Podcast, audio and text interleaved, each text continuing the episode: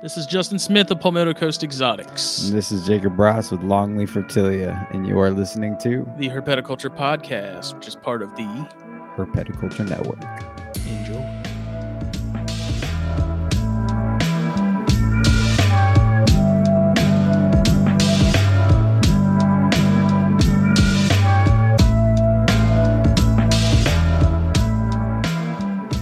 We are ready to go, though. I know it's like we're good.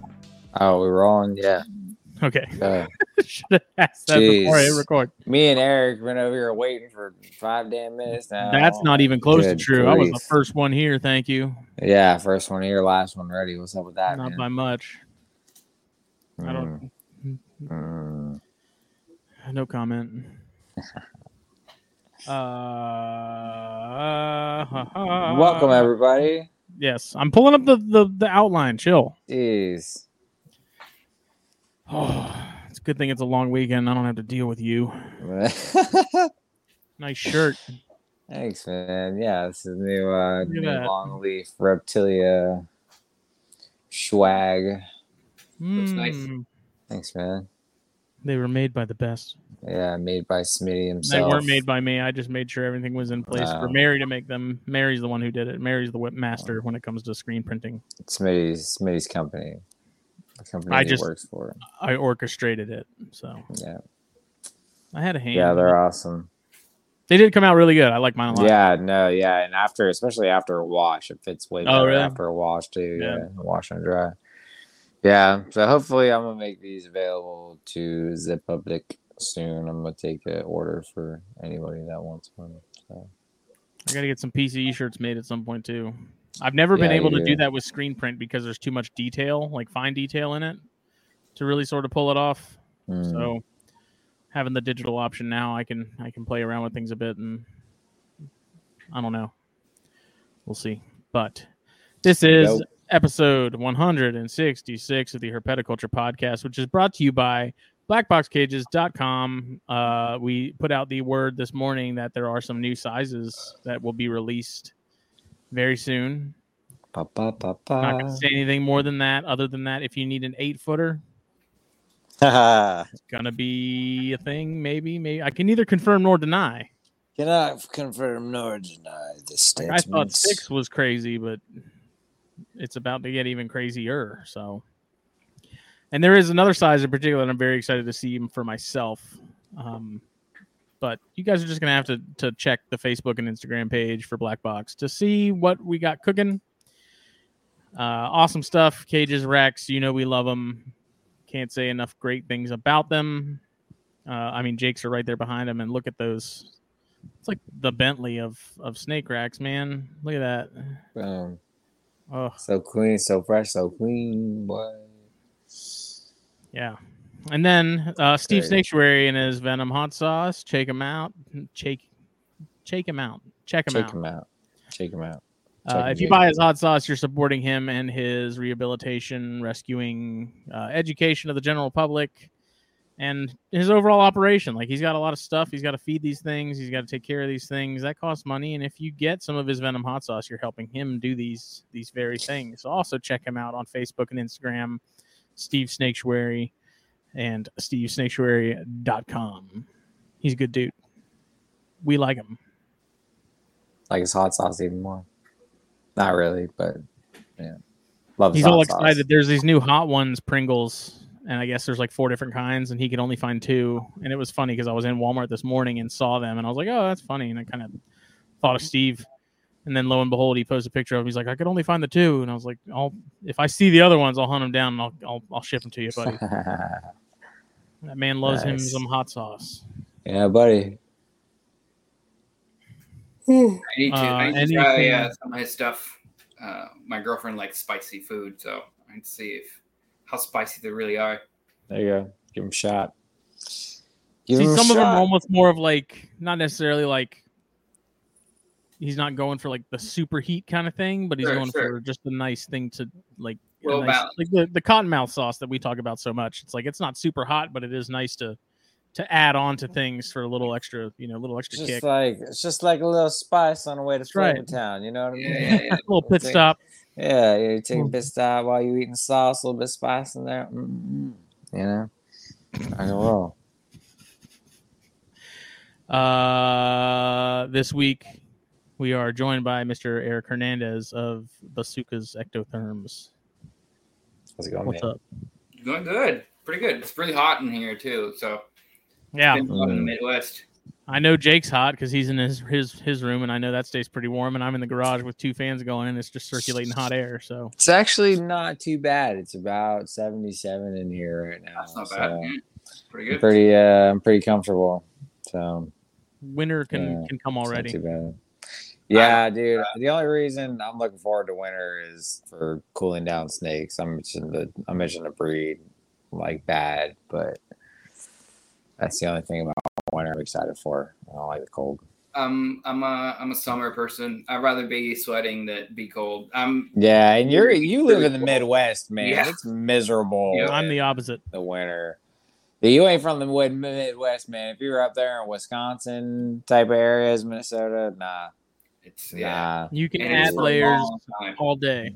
mm, nah. At a point, you can't take any more off. So- Yeah, well, you can say that when it's 30 below. Yeah, yeah. Okay. Yeah, So okay. I'll rephrase that. I can't wait for winter in South Carolina. Fair. fair. Snow's Yeah, cool and all, but I'm over snow after a solid 24 hours. Yeah. Yeah. And it's like, okay, it was it was it was cute. It's not anymore.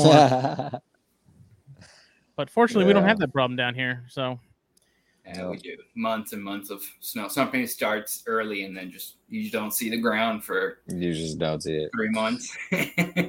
crazy. Jeez, man. I don't even know how like the grass and stuff even survives that. How Yeah. come how come everything up there isn't just a dirt patch when spring rolls around? It's uh, it's all about goes uh, roots. All the like, for example, the prairie plants and all the native plants, they put down like really deep roots, and they just stay in there, hunker down. They can even like withstand fires. You know, prairie fires, Mhm. prairie burns, prescribed burns. That's all common here. They'll Hmm. come back. Yeah, we do a lot of prescribed burning around here. Yeah, I think it's mostly just to keep the pine trees at bay. Yeah, it's no other purpose but to get rid of the pine trees that are growing. Well, it, it's more of an underbrush thing. It's it's healthy for a lot of a, a lot of things in a forest. I've been a part of several prescribed burns. Um, Oh, But, speaking yeah. of burns, I burned myself on the oven before like hopped on here, like pretty bad, like right on my wrist. oh, see? This must be what Freddy Krueger feels like. It, Yeah. stings. and apparently, so I don't know if you guys know this either, but the the girls at work said if you get burned, if you get like yellow mustard, and you put it on the burn like right away, it kills. Like there, the sting goes away. It like heals faster. I've never heard of it, but they swear by it. So at some point, I'm gonna try it. No. Right before she told you that, they went, "Hey, watch, we're gonna make this dumbass put a bunch of probably mustard like, all over let's his arm." Stain his skin with mustard. you know? I don't know because they have some of the machines that make the kazoos and stuff. Like they get hot, and sometimes people get burned by them, but they're not paying attention to where they're putting their hands and stuff. And so, apparently, just some mustard slapped on there cures burns. little, little mayo, little mayo, little bread. boy. Tomato, lettuce. That's a, that's a Sammy. I'll keep some of the packets in my pocket. just in Yeah, yeah, it's my first aid kit. There's packets of mustard in there. Yeah, don't worry about it. It's just twelve o'clock. It's great. Probably work on snake bite too. Oh, jeez. Yeah, next time somebody asks me for oh, what do I do when I get bit by a venomous snake? Just throw some mustard on it, man. It's all good. Rub, It was- preferably if you get stone Get ground. lots in your pocket. Throw Yeah. out. Yeah. Yeah, that's it. Just keep them in there, locked and loaded. Now I have to worry again. Thank God for mustard. That's all I have to say. What would we do? what would we do without mustard?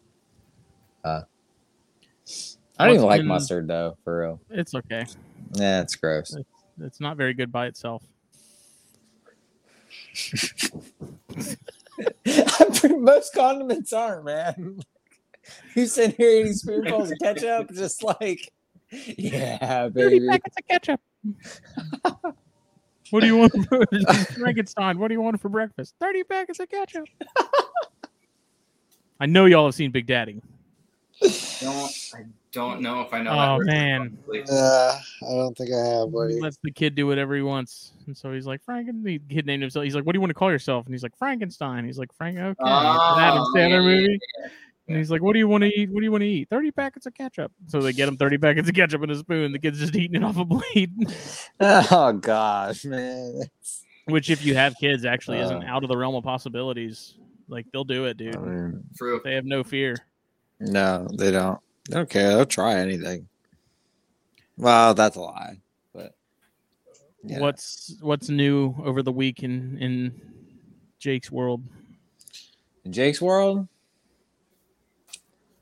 Uh, did I get my Jedi? You did. I don't know if that happened. That happened last week. No, yeah, it did happen last week. I Did it happen sure after or before the episode last week? Before. Okay. Yeah. Yeah, so- because you did mention it. Yeah, so that's the newest thing. I got the female Jedi. Um, other than that, nothing. Just maintaining at a massive You- feed. So like once a a pair now of those. Yeah. Yes, I have a pair of northern Mexican pine snakes, and I tell you what, man, those have become like a like a huge, huge favorite for me. Like they're becoming that snake that's like somebody came up to me and was like, "Hey, you're gonna keep one snake the rest of your freaking life." I, I might pick I might pick Jedi. I'm not gonna lie. Like they're they've become some of my favorite favorite animals. They're really awesome to work with. Hmm. So not saying something. I keep a lot of shit. It does say something. like it's I really I really I don't know what it is. I couldn't even tell you. Someone It's said you had they're to give your citrus nerodia to me. Right. Yeah. Oh, that's what somebody said. If someone Wow. if someone said that, or they Oh, take your somebody Jani said that. away, like if it's if it's a, a hostage situation and it's either you give me the citrus or that you your Jani get it. Yeah, I What's guess it gonna I- be? I'd have to give them over, man. I love the citruses, Right. but No, Those I got an idea. Damn. Jana. Yeah, you got an idea? nah. But no, they're great. Citruses are great too. Those are those are fantastic. You can't have them, dude. Chill. Okay. Well, I'm I am alone. officially part of the Jani Club as well because Chris Painchap sent me one in the box of corns that I got as a surprise. Like I was going through the box and I got the eh, you know the the complimentary penis drawing that Chris includes in every shipment we get from him. Okay, it is a it a, a scrotum. We're gonna have a straight up like is- art gallery of is- It Chris's is a scrotum. It is not just a penis. It is a scrotum. It's the whole okay? thing. This one, mine was whole- jumping on a trampoline. package. Yours was on a package. skateboard. Mine's on a like, skateboard. It's like uh, in Superbad. Like when he had a problem with drawing genitalia all over everything. It's the exact Yeah. same thing. Like all the stupid, like the ones on the with the cowboy hat riding the bomb. Like yeah. That's the kind of stuff that Chris is sending us with these shipments. And I have to hide it in my closet so my child doesn't see it when she walks into the room. I put mine on the fridge. you did put yours on the fridge. yeah, I'm gonna take that off eventually. I just thought it was funny. She's still up there, still rock and roll. I'm not getting rid of mine. Like I'm not throwing mine away. Oh, gonna- gonna we're gonna start collecting them, and then one day we'll Yeah. do a gallery or something, and they'll probably sell for millions of dollars. If a Right. banana duct taped to a wall can sell for three million or whatever it was, surely one of Chris Painchab's yeah, uh, illustrations, phallic illust- illustrations, could sell for just as much. I, I I wouldn't doubt it, especially if we had like a whole a whole menagerie of them. All doing different things. Right. Yeah, all doing different stuff. You know, scrotums just being scrotums. But I was digging through. I got some corns from him, and so I was like, pulled out corns, pulled out corns, pulled out corns, and then there's a little other deli cup you know some pack uh, masking tape on it, like the blue painter's tape, and it says "best fucking snakes ever." And I look and there's a Jani in there, and I was like, texted, I was like, "You motherfucker!" He's like, "What?" And I was like, "The Jani," because I I didn't know he was sending that to me, so I was like, "Okay, cool." Yeah. So Soon you will Already find out, young ate. Padawan. I fed it last night. They came in yesterday. Nice. Gave it a live Yeah. fuzzy. Took it no problem. My native Half- frozen fuzzy. Half the corns ate right away too, which is nice. Speaking of, I need to go through all the snakes and pull out dishes and make sure everybody ate their food. I'm Um, thinking about that. Turns out, ironically, I wasn't planning on thorn scrubs laying, but I'm getting some thorn scrub eggs because that girl's gravid as hell and just shed. So that was her prelay. So she'll be dropping. She looks stupid thick. Uh, Blood Red is going to drop any day now soon too. First Corn Clutch is going to hatch any day now. I'm on day like 58 of the Ladies Island to Ladies Island stuff. Um, and then the Ladies Island male to the Ghost Tessera female. That clutch is due to hatch couple, probably the next weekend. We'll see. All right. Uh, and then Baird's to follow, uh, you know, probably two or three weeks after everything else. So Yeah, nobody cares about of- those. Yeah, no one does. I'm just saying the end of July is when those will probably show up. Stupid things. Steve Baird's. You got a Stupid nice bear. season. Congrats. Yeah, yeah. It's yeah, and now I'm like, I got all these these babies from Chris. I got these Diones, and I'm they've been kind of about half of those have been eaten regularly now. There's still like half of them that haven't taken a meal yet. The other half of it are like two or three meals deep already. So I don't know. We'll see. But They'll be all right. Let them roll. I'm freaking loving though. I think we did talk about those Montrose tubs, the 96 ounce Dollar Tree tubs with the red lids. I am so freaking sold on those things. Like if you got hatchlings, especially small stuff like you know corns and and Bairds and Diones and stuff like that, like Nerodia especially, that that tub is big for baby Nerodia. Yeah. But they stack. They're not super tall. You can fit a big enough water bowl. You can fit a hide or two the lids like snap on, which is really nice for me because I don't have to worry about losing anything. Because you know that's a problem.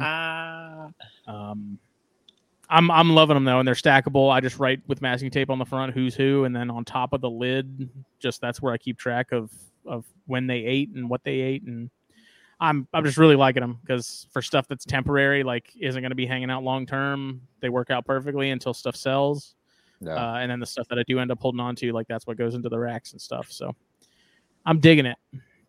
That's a good idea. Yeah, he, he sent them to me because I'm always, hey, I love Dollar Tree when it comes to to tubs and things and water bowls and and whatnot.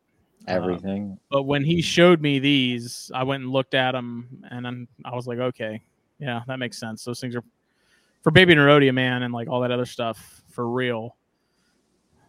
Like if a six cord, it has the same sort of footprint as a six cord in terms of like the length and the width, but it's not nearly as tall. Yeah, it's just shorter. It's probably a third shorter than a than a six cord if I had to guess. Mhm. Um, and they they stack fine and everything. So and there's more than enough clearance between the lid and like a humid hide, which I have in with some of the Diones and stuff, and the water bowls. Like, unless it's something that's on the bigger side and has like a meal in it, then I would worry about it. Maybe like especially in the water bowl not being able to get out between the lid and it. But for anything smaller, you know, it's it's it's perfect. It's great. Are you using the red water dishes like these?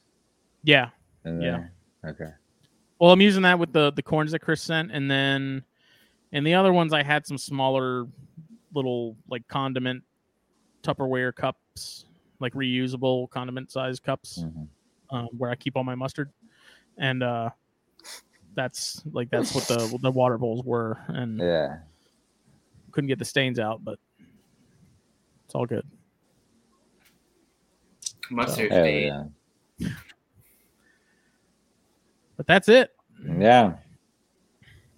So, Erick, how about you tell us a little bit about you and your collection? What's been going on with You're a on your man side of- things? Of many Yeah, many many tastes. I'm a bit I'm a bit eclectic. It's Uh, awesome, I though. do I do have a little bit of a thread. Uh, I do like island species, dwarf species. So I have a lot of Caribbean boas, uh, Chilabothrus. Uh, that's only the genus uh, of the Caribbean boas. I don't keep any of the uh, Tropha, tropes, um, and I don't keep any of the uh, Corallus, even though. The Russian bear burger eye and the Grinensis. Those are pretty cool, but I was gonna say while. you you would be like Russian Burger. I would be like right up your alley. Like yeah, yeah, right definitely. hmm Uh, but I think it's going to be a while until those that get established enough to the point Mhm. where it's going to be kind of spread out. So, uh, and then I, if I could keep uh, that island locality of carpet pythons, uh, I would definitely. I'll give up all my coastals just for that, just to have everything like island stuff. Uh, and then I have the the Tanimbar scrubs, uh, and I think that's it. But on the Caribbean island boas, Calibalto boas, I have six species of them. So I have uh, Puerto Ricans, I have Jamaicans, I have Cubans, I have uh, Dominican Republic uh, uh, boas. The Uh, red, I- those are red mountains. Yes, those Yeah. are Red Mountain boas. Uh, and then I have Berry Island. I don't know if I mentioned Mhm. that already. And then I'm getting another locality of uh, I I would say Bahamian boas. They're in that uh, in that uh, species. Subspecies, I don't think they're uh, a different subspecies. The Berry Island boas, they're in a different subspecies, but I think they all got collapsed anyways in uh, Yeah, the yeah. Strigilatus. That one is the uh, Eleuthera, which is an island, I think, east, a little bit east of the Bahamian uh, chain, and and uh, uh, Abaco Island, which is another island that also inhabits that that uh, same subspecies as in the Berry Islands. But those I bought this week, so they uh, haven't come yet. Uh, so that's on the Clybothra side, and then uh, I have a lonely pair of uh, king snakes, speckled king snakes. Those are locality specific. They're from uh, Magnolia uh, County in Arkansas. From a friend of mine, he's a herp- uh, herpetologist over there, and he has some permits. And he collected a gravid female from actually a mating pair, and he collected both, and they end up having clutch. So he sent me a, a pair of those. I really love those those are pretty cool. The only colubrids I have, but I think nice. I hopefully I won't get too big too big into them. It's Uh, a but slippery I- slope, man. Yeah, I know, I know. It, but me, I- it's I- too I- late for me and Jake, but you can still save yourself. Yeah, no. I'm thinking of just having a, a pair of desert kings with their black heads. So I have the speckled kings, which are the I call them the diamonds of North America, Yeah, and then the blackhead, uh, the desert kings would be the blackheads of North Yeah. America. So then I would have both. Just something to keep, uh, just to make fun of it in my head, I guess. yeah. Uh, and then I have a, a bunch of different uh, reds and head and Xanthic, red head Xanthics. Uh, for those, I have Madame Blueberry lined. I have uh, Yakupor Depot line, Russian or Russian, and I have uh, what's the third one? Um I have the Swiss uh, Swedish line of Xanthics, which throw reds on occasion. Mhm. Uh, and then uh, there's one more. Uh, and uh, Brisbane uh, coastals. Have three of those. man, I don't know what it is about those Russians though that I've always, I don't know. I've always uh, those have always seemed to catch my attention more than than a lot of other stuff, and I don't, especially like the tigers. Yeah. Um, I can't exactly figure out what it is because honestly, like if if you asked me to tell you what the major differences were, I probably couldn't. But there's just something about the look of the Russians that I just I love. Yeah. They have a very, a very pixelated. Uh, Yeah, almost like Yeah. like mosaic-y Yeah. kind of like tile. Yep. I don't know. That's that's that's exactly. And that's something that uh, attracts me a lot to to the red phenotype in particular. because That red phenotype tends to have that kind of checkered, uh, Mhm. pixelated head pattern. Uh, Mhm. And kind of, uh, if you look at uh, the southern coastal coastals and the Brisbane localities and whatnot, they tend to have that pixelated head pattern the uh, bold. So I, I kind of gravitate into those uh, a little bit. so and- what is? Oh, go ahead. uh, I just I just wanted to say that th- that Russian line is very potent. I I mixed it with uh, Madame Blueberry uh, and made some spectacular babies, and then I did uh, an Isantic a pairing where I got some heads from that. Same thing, just some really really nice. So that uh, it hopefully uh, the guys at NPR could, could get a clutch and we can get it out there a little bit more because that that bloodline it's it's very potent on what it does and does some really nice positive positive stuff. That uh uh, uh Balin tiger and Russian that like Billy Hunt has, Yeah. fabulous too. I mean, I don't Yeah. think I don't think Balin could produce an, an ugly snake if he tried. especially when it like with the tiger stuff in particular you know it's Yeah. like even hearing the story of that because he did an article in the magazine uh talking about that and like I guess for whatever reason, I and that's just me not being super hip to to sort of carpet lines and and morphs in particular, aside from like the major ones. Uh, I don't know. I was just I was surprised that it kind of started out with as few animals as it has, and how it's just evolved and become so diverse and stuff, and still having that sort of novel look to them. You know, that's just I don't know. I find that wild, but I think it's just the right amount of outcrossing to the right animals seems to have really just kept that that line looking looking really sharp. I think it's it, it shows the power of selective breeding, breeding, and it shows the power of uh, line breeding. There's Mhm. a lot that can be done with any line, any snake, any species of snake, if you have uh, the patient, pretty much, to keep that going. Yeah, absolutely. So, what was the sort of the timeline for you in terms of like the Chilabothrus, the Morelia, the Simalia, sort of what came first, and what was the sort of the evolution from that? And then we'll definitely So- dive into the red stuff a little bit Sure, more. sure. Uh, so I, I grew up in Puerto Rico, uh, and for college I moved to Iowa State, uh, and for some reason one of my my drives to actually move to the United States wasn't only because economy was crashing and Puerto Rico was going through a really rough patch, uh, Mhm. and it wasn't only college, but I really wanted to keep uh, all these different snakes because in Puerto Rico I think the only snakes that were legal at the time to keep was bull pythons maybe a type of garter snake, uh, and then sulcata uh, tortoises. Even though you can find a lot of stuff uh, illegally, those were the only ones that were legal to keep. So Wow. me geeking out, I'm like, okay, I'm gonna go to the United States, and I'm gonna be able to go and keep all these stuff. I remember having a, a word file of pictures of okay, I'm gonna keep this species, and I'm gonna keep this species, and I'm gonna keep this species. Once I moved, uh, I think 2009 ish. I I got my first, uh, I guess Morelia. Before that, I had uh, uh, some uh, forum uh, friends because I was active in the forums m- Mhm. while I was in Puerto Rico. Sent me some stuff here and there, but I went to Tinley in 2009. That was my 1st Uh-oh. Tinley. Uh, it was all over after. I know. First experience, like watching, seeing a, a big reptile show, all these snakes. It was, it was very, uh, it was very wild and very like eye opening. And I and it was funny because I didn't go with that much money, but I said I wanted this and this. What I wanted was a jungle carpet python, and I wanted a Dumeril's boa. And I, I had I probably had less, less than three hundred bucks, and I bought both with less than three hundred bucks. Wow. Gee whiz. I know, right? You can't do that anymore. So I got a boa, bow and I got a, a jungle, a supposedly jungle. I remember seeing some really nice jungles, but they're the prices of jungles haven't really moved much since then. They're still Hmm. five hundred dollars for a nice jungle, uh, which is nice. It shows the testament uh, that that snake has stayed uh, you know, Yeah. at a level uh, for a long time. Mm. Um, so I got that. Uh, that me being, I'm, I'm very particular about what I wanted, how it looked. That jungle didn't have lineage. For some reason, that bothered me. I'm like, okay, no, I need to know where it came from. I need to know what it is.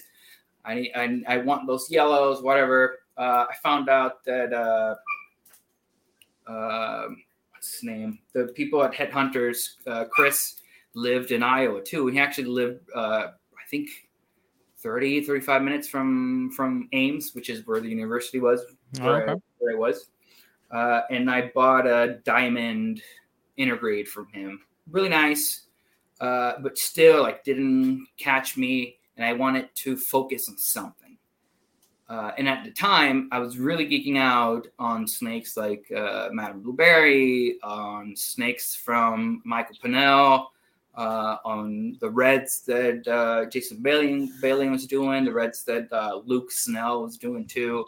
And I'm like, that's that's where I want. That's where I want to go. Not only because uh, it's something that attracts me, just how it looks, and I really wanted to to recreate that southern look because the only thing that southern that we had was uh, the Brisbane at, at the time, and they were kind of rare at that at that point.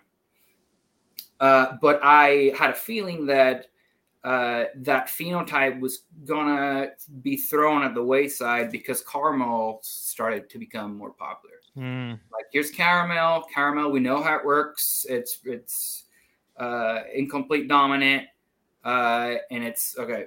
It's on and off switch kind of thing, right? And then these uh, red hypos, as they were called at that time, uh, weren't consistent, and nobody, uh, not nobody, but people didn't really want to put the time into it. So I'm like, okay, there's that's where I want to go. I was fortunate enough that uh, a buddy of mine at the time, uh, his name was uh, David Poppy, who's also uh, in the forums and np.net. Uh, he was, I think, probably an hour, an hour and a half for where I was. He had some Madame Blueberry stuff, and he posted on the forums if somebody wanted. Uh, he asking for help for sexing a clutch. So he came over in my dorm, and I, I sexed one of his clutches, and he gave me uh, one of the reds in return, and that that did it for me. I'm like, yep, I'm definitely gonna start here. Uh, so my next move was I need a, I need to pair it, but I didn't want to pair it to anything, uh, not a snake that I found. I needed something that complements, and Yeah. because I knew that this was going to be a long term thing, I need something that not only complements uh, what I was doing, but kind of gives it new blood without washing away what I'm looking for, right? Uh, so I was fortunate enough, and I'm to send you a picture of her actually, to find this girl up for sale at the at the forum. And at the time, I was uh, advertised Blenky uh, line uh, 2006 uh, female. Um, and she is just gunmetal blue, no no black on her. She's a hypo, but without the red, if that makes sense, like green.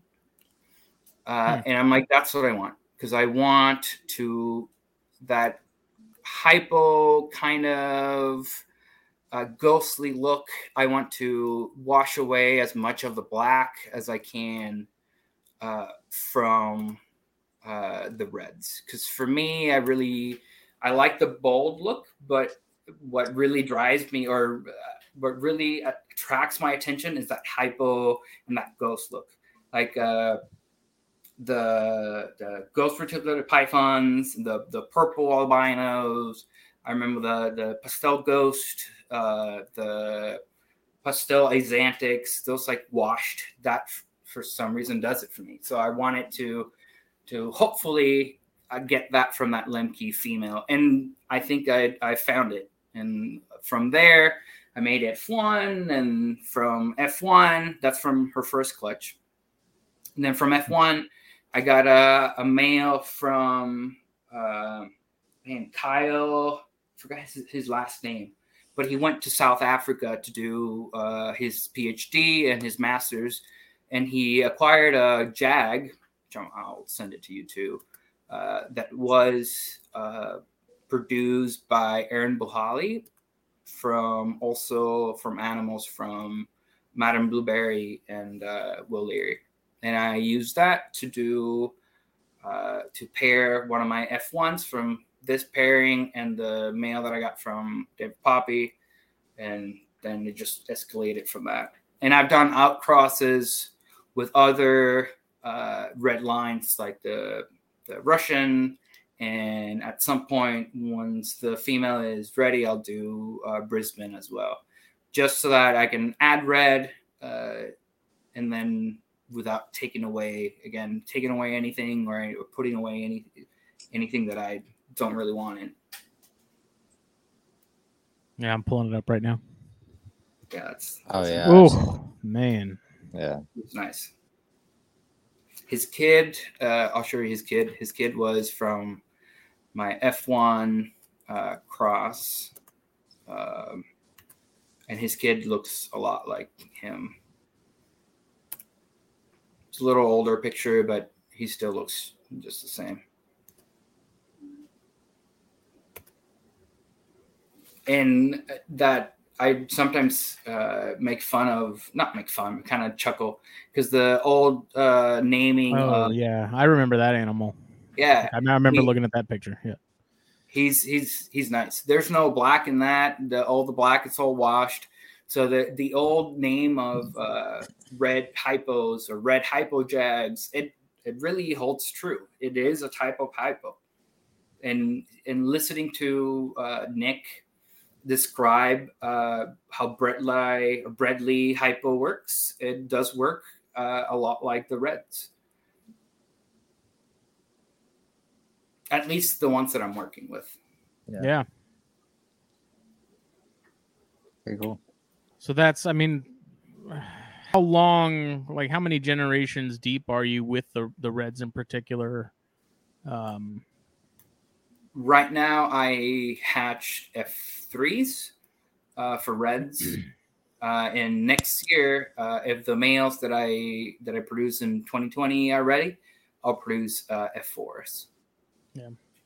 Because I, don't- I don't know, I don't know about Jake, but for me, like when I hear red carpets, like you're the first name that comes to mind for me in terms of like if someone's looking for reds, like you're the first person I'm I'm gonna I'm gonna mention because like I said. I'm not super heavy into carpets, but knowing like seeing the stuff that people have gotten from you, seeing the stuff you've posted, you produced, it's it's kind of a no brainer. It's like if you're looking for reds, like there's really nowhere else to go, in my opinion. Like, I mean, Thank you. I don't know what if Pinella's still doing red he has his own uh, line uh, of Reds. They are unrelated to Madame Blueberry. They're unrelated to Russian or any of that stuff. So it's, it's his own stuff. Uh, Balin produces some sometimes.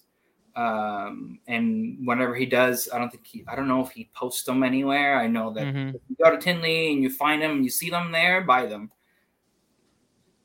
Yeah. Um, have you tied any of the Pinel stuff into into yours No, just Uh, because it's I- unrelated, or Well, they have they display more black than what I like. I do like their busy pattern, and I do like that that the stripe that they they show. I do like a, a busier stripe than the your normal tigers, nice and clean. Uh, but there's a it's just not not what I am looking for, and and also I would like to keep his because he's worked on that line so much.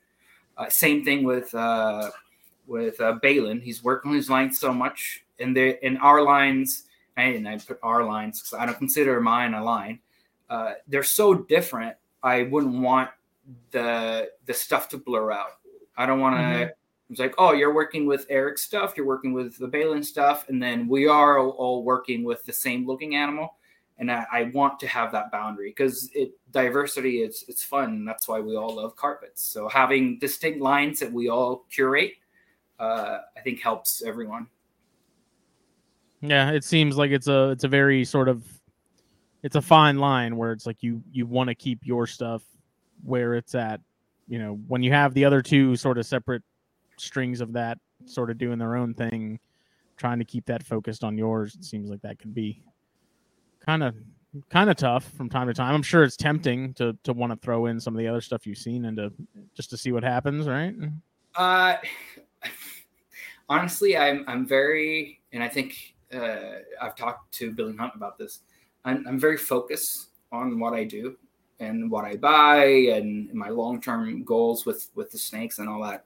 And I, I again, I like their looks uh, for what they are, but I don't have a desire on like, okay, I'm gonna go grab their stuff and put it to my stuff. Like I, Yeah. for some reason I, I don't it, that's the same way i don't have that's the only uh Morelia i keep i only Mhm. have coastals and i don't Yeah. have any uh rockhamptons i don't have any other stuff i only have the stuff that i'm going to do with reds that's it the only morphs i have i have that jag one jag and i have the axanthics and i have as many axanthics as I, as I do mainly hets because of that end goal that i have. Once i create my visual uh, axanthics all my hets or majority of my heads are going to go and i'm going to again stream down to to my focus which is uh first i got to see how the visual Xantic is going to is going to look. But i have a vision in my head of how i want that to to look like. And if it does or if i think i can get it and then i'm just going to go and select the animals that i need to to get to, to that point.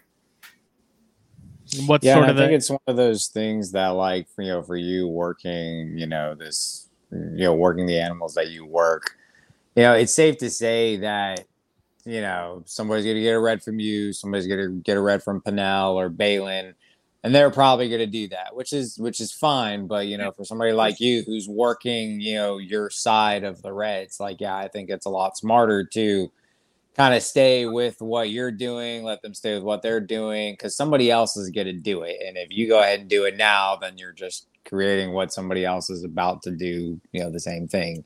So, you know, and it's it's the same way with a lot of locality stuff. Like, you know, a lot of you know, like Justin, you plugged in the you know, the Lady's Island locality to the Tessera stuff, you know, and there a lot of people are going to do that, you know. That's why a lot of these That's localities just- and wild types are good, but you always want the people that just work the localities and wild types, and then but somebody else. See, that's why I the- like Billy Hunt so much because Billy Hunt Yeah. does both. Like he has enough Yeah. animals to where he still does his his pure stuff with like his uh Petersons, but then he's also kind of putting some other stuff in the mix and trying things out. Like I'm that same way. Like I, as much as I'd want to stay hyper focused on on stuff in particular, like I just I get too curious to see what what would happen if you did X, you know, put X with Yeah. Y and and especially with chondros, man, it's like there's just not knowing what you're gonna get, and I, I just I gotta I gotta explore it. You know, that's just the way I am. But there is something to be said for having, you know, a really killer line of something that you've been working for, and that's what I plan to do with the the, the Lady's Island stuff. But I just I gotta I gotta have a foot in in in both both holes in that in that in that way. and that's uh, I, I think that's that's that's great i just for me in my head i need to i need to be specific to Yeah. keep me sane and i have I have some other uh, other stuff that i do outside of snakes uh, especially now in the summer months so i i can't have a lot because then Yeah. my mental health will go down Dude, it's it's time consuming, Yeah. man. It'll it'll make you because like Yeah. you know right now I have more snakes than I've ever had before now, and man, it's when I'm not at work, you know, I'm doing snakes. You know. I take two days out of the week to you know kind of hang with with my girlfriend and you know take the night off from snakes. But if I'm not at my day job, I'm in here, you know, and it's and then that's it's time. that's your jam you go for it uh, Yeah, but for me it, it just doesn't work. And to your point Yeah, no, for sure. that- you were saying about uh, someone else going to take those line and do mix Yeah. them, whatever. One of my the one of my first thoughts when i started uh, my selections and whatnot was looking at the bull python market there wasn't a, a selector breeding for a good looking normal. It was like grab whatever and breed it to a morph get whatever and and my thought and i think I, i'm pretty sure i heard this from someone somewhere that if there was effort into putting into selecting a pretty normal you're going to get pretty base Mhm. morphs so for me Yeah. i'm like i wanted to make at the time a pretty normal what i considered the southern look wild type Yeah. coastals for anyone else to go and grab them and do anything else with them yeah, exactly. so if you want a nice base, then you get a nice base, and that's Yeah. that was always my plan with with coastals. Period. right? Yeah. Yeah, and that's kind of what I do with the poplin carpets. I mean, I have I have no morphs within poplin carpets anymore. Granted, I have a few different looks that I'm going for, you know, higher yellows, higher blacks, you know. Um, but yeah, I mean that's that's the same thing I do with them. You know, it's very hyper focused on, you know, I, there's a route, you know, so Yeah. everything's got everything's got a route except one animal. I don't even know where where she's heading yet, but she's she's just the she's an oddball, but really excited Yeah. nonetheless, you know. and so that's i mean that's an aspect of it too that i haven't really thought of but it is you know as far as like having putting someone putting in the effort into to making just really killer baseline normal animals Mhm. is like it's it doesn't fit into the rat race of Yeah, things you know? Right. like that's like no one's gonna stop and say okay well i'm gonna do these things for five seasons or whatever see what i can make happen. And then by the time you're sort of caught up to where you're like all right it's time to tie in some other stuff into these like it's you're so there, there's so many things that you've already like trends that you've already missed you know? But i mean that's not to say that there's not going to be another one you know the following year or whatever but uh yeah i mean that's like that's like with anything you know you want the best the best cake or whatever you know you start out with the best ingredients Yep. Yep.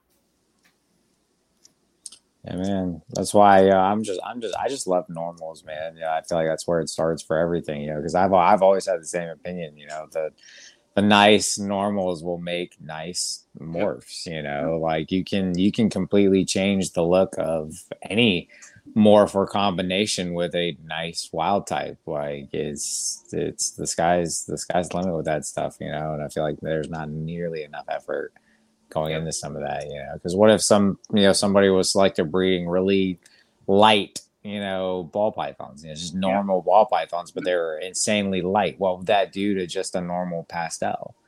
You know what I mean? Like, could you make a normal pastel look like a super with just some wild type Right. you know influence you know so there's there's a lot of things that could be done with with just some you know i say simple you know it takes years Well, to really still, you know to really nail down a selective breeding project you know especially with wild types.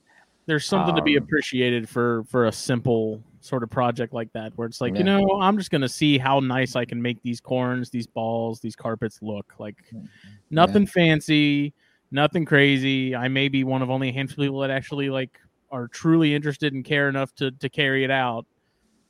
But like that's i'm that's one of the things i'm super excited about with the lady's island corns is like what it's untapped. Like what what's going to happen when i start putting these things into each other you know and then for the next two or three years? And like it may not like there's probably a lot of people that are like whatever man. It's not a you know tessera or orchid or something in terms of corns but it's like to me it's like this is cool as hell. Like it's just it's awesome. Yeah. and see that and see that stuff bothers me because i was actually thinking about this like in my in my daydreaming the other day just thinking about stuff um, within the community you know? I feel like a lot you know all that stuff goes so underappreciated in this hobby and it's frustrating at how like little people will think of it you know? It's like you know, this wild type corn snake you know to one person it's a wild type corn snake that's you know worth 20 bucks you know? But it's like no this is a island locality in south carolina that was wild caught. Somebody put effort into catching this thing acclimating it you know making sure it's good with captive good in captivity breeding it getting eggs like the same effort if not more went into getting that snake and these babies than your morph, you know, like because that just that popped out. Like, I'm sorry, you know, that just came out hey, because you made a combo, you know. Somebody really put effort into getting these things established. well So it's like I feel like there's so people cut that down so much just because it's a wild type and it and it's I don't know, it's frustrating. people forget, man. A lot of the morphs we have now popped out of wild caught corns. Like yeah.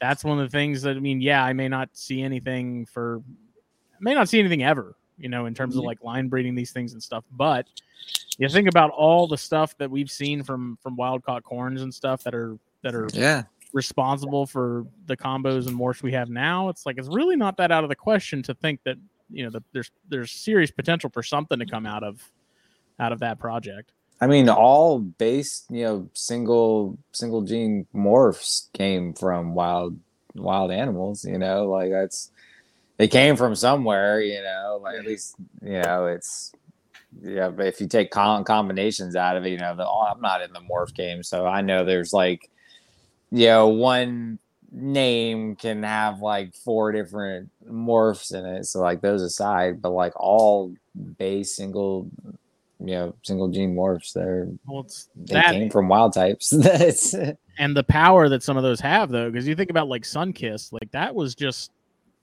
i think an animal or two that kathy love hatched out of of a pretty ordinary pair of corns. But you put sunkissed into stuff and it it really i mean it's recessive so you gotta it takes a little more time to see you know see it see it have it come to light but mm-hmm. like it does some really cool stuff when you tie it into the things same with cinder which came from keys corns like you tie cinder into some stuff and it does some really neat things. Like it's just mm-hmm. i don't know. That's kind of the the exciting part for me and even then at the end of the day it's like you're still producing just some nice looking corns that someone somewhere appreciates you know? Yeah, yeah they're not going to be stupid expensive but people like mike Kosicki are going to be into it. You know? Yeah. chris is going to think they're awesome. Yeah exactly. So whatever. Yeah. Mission accomplished. I don't know. The day the day that i saw a post this was a while ago this was you know a couple years ago actually.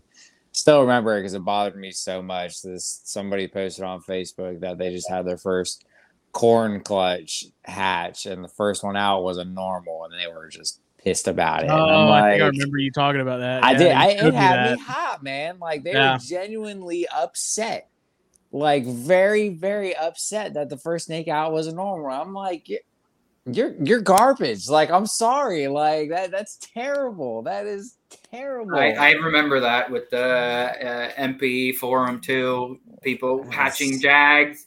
They're like, "Oh no, I got only two jags. This sucks." Now I have to. That's why the jag sibs like came about. yeah. I'm getting So, rid of the uh, project. Yeah, and now and now it's backwards. You're doing a jag and another more. It's like, oh no, I don't want any jags. I Yeah, just- cameras no. attached to the jag. It's, it's Do you think though work. that Yeah. like with caramel in particular and carpets and, and stuff like that that has more of the incomplete dominant inheritance like that took off more because people saw more immediate results from stuff like that? Because jag Yeah. jag's incomplete dominant right? Yeah, Jag's it- incomplete dominant, but the super jag was everywhere is, too? i'm gonna say codom for the sake of of just making it roll off the tongue easier. I mean incomplete dominant before anyone gets their panties in a twist. Like when i say codom know that i mean incomplete dominant. I know it's not the right terminology get over it. dominant is just it's like it's like maclets i just Oh, It doesn't- no, it's it not doesn't like work. immaculate. Shut up. Shut up. We're not doing that. We're not doing that. Do not. That pisses me off more than that damn corn snake shit. oh man Get out of here. Well, I'm just saying, bad. like stuff like that. I think that's a big part, especially. I mean, in everything, not even just carpets, but stuff like that is the reason so many other uh, like lines and morphs kind of got just looked over because people had to had to wait two seasons or three seasons to to see it, you know, to see results. Like with the codom stuff, people were like, "Sweet, I just got to breed it once and I got it." Like, perfect. And so I feel like that a lot of people took that ball of whatever species, you know, and sort of ran with it. And I mean, it's nice, but then you also have the point now where stuff like in terms of corns, just because that's how I can sort of relate to the the whole thing is uh like Tessera and Mask and some of those other morphs that it's like now you have to be way more selective to not have it because it's been used so much now. And I I, I don't know if it's the same with Yeah. caramel and carpets now, or if that's kind of remained relatively isolated. But uh, I think Jag's probably a better example Yeah. of, of something that's Yeah. like.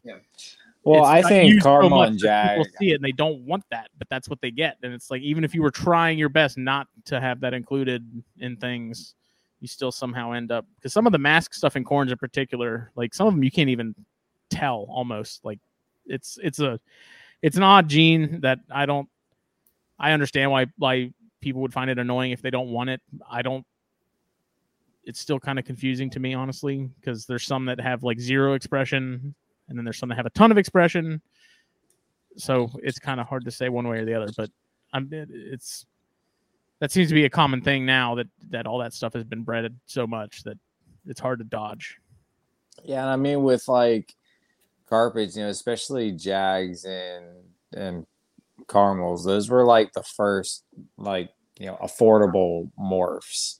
You know, so like when they were on, like everybody was getting them in, you know, because they were they were affordable, they were something different, you know. So there were so many caramel jags in the you know in the market you know and there still are you know then caramel's used all the time now that hypo has made its way in the us a lot more you know i see people using that a little bit more you know versus caramel hypos are still a lot more expensive at the moment but now that now that hypo's around you know we can make true ghosts you know with um you know these these carpets and because a lot of people you know back before we could get hypos they were calling a a, a car a, car, a caramel axanthic you know a ghost Yeah.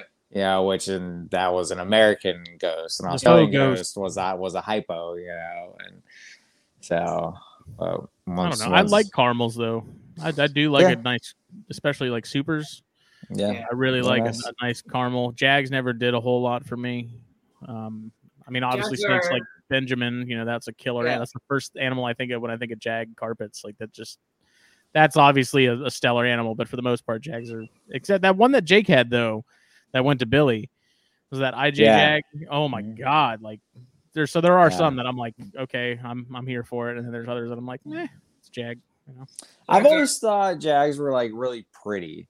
Like I love, I absolutely love the pattern of a jag. I think it's amazing, but I just My Not- only, not my cup. my only problem with Jags is that I every time I've had Jag clutches, I get like 90, 80% Jag clutch.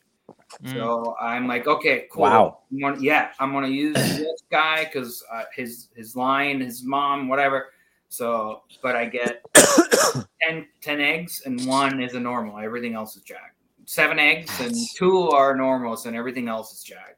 So if I, if I want to make a selection or whatever, or, or uh, because I don't breed as much that much, I had three clutches this year, but one was just one good egg. So two clutches this year, and that's I don't think I ever done more than that ever. Three clutches is my tops.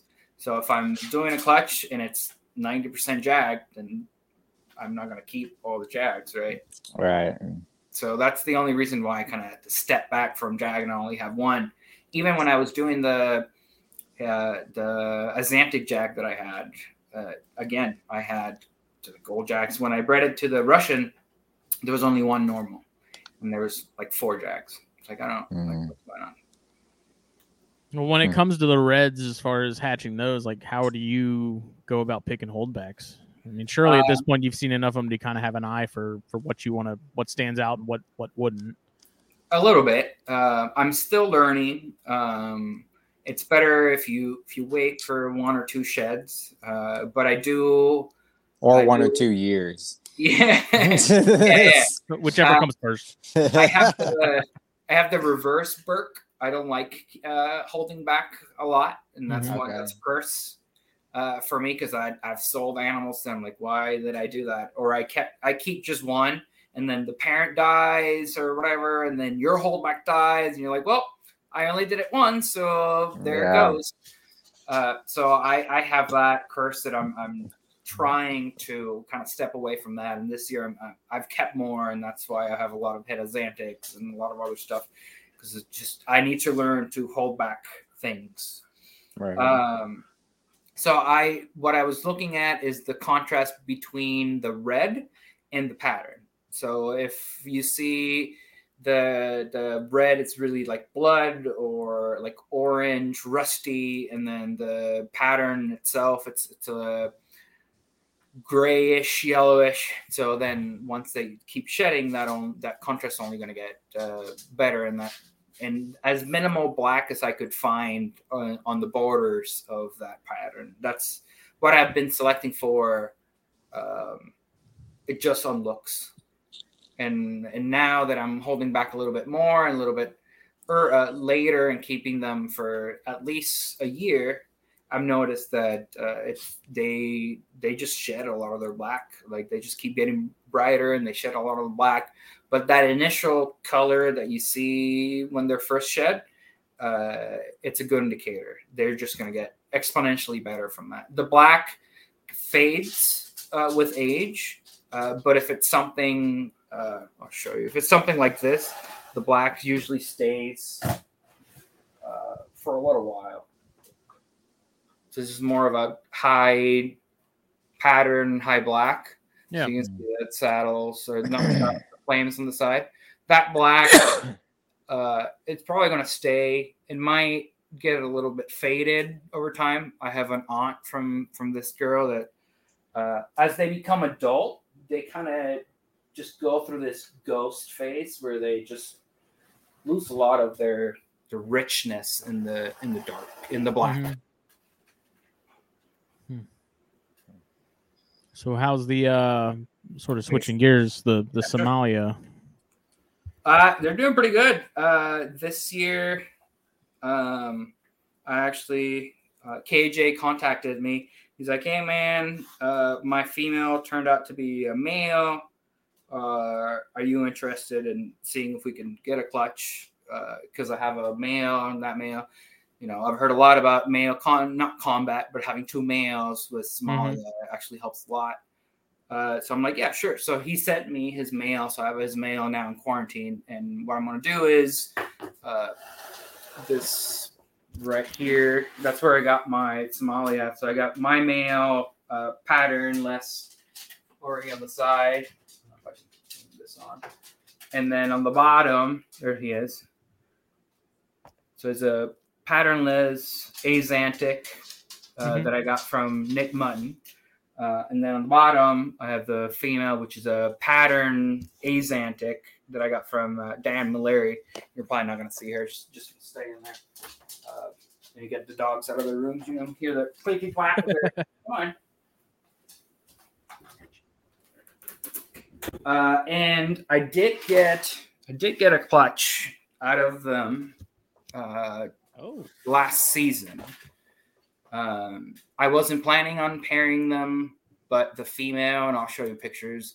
Uh, the female got really big and she's starting to swell up. I'm like, yep, well, I'm gonna pair them because why not? She's shown signs. So I pair them and they looked up. Uh, she ovulated and she gave me, I think, seven eggs.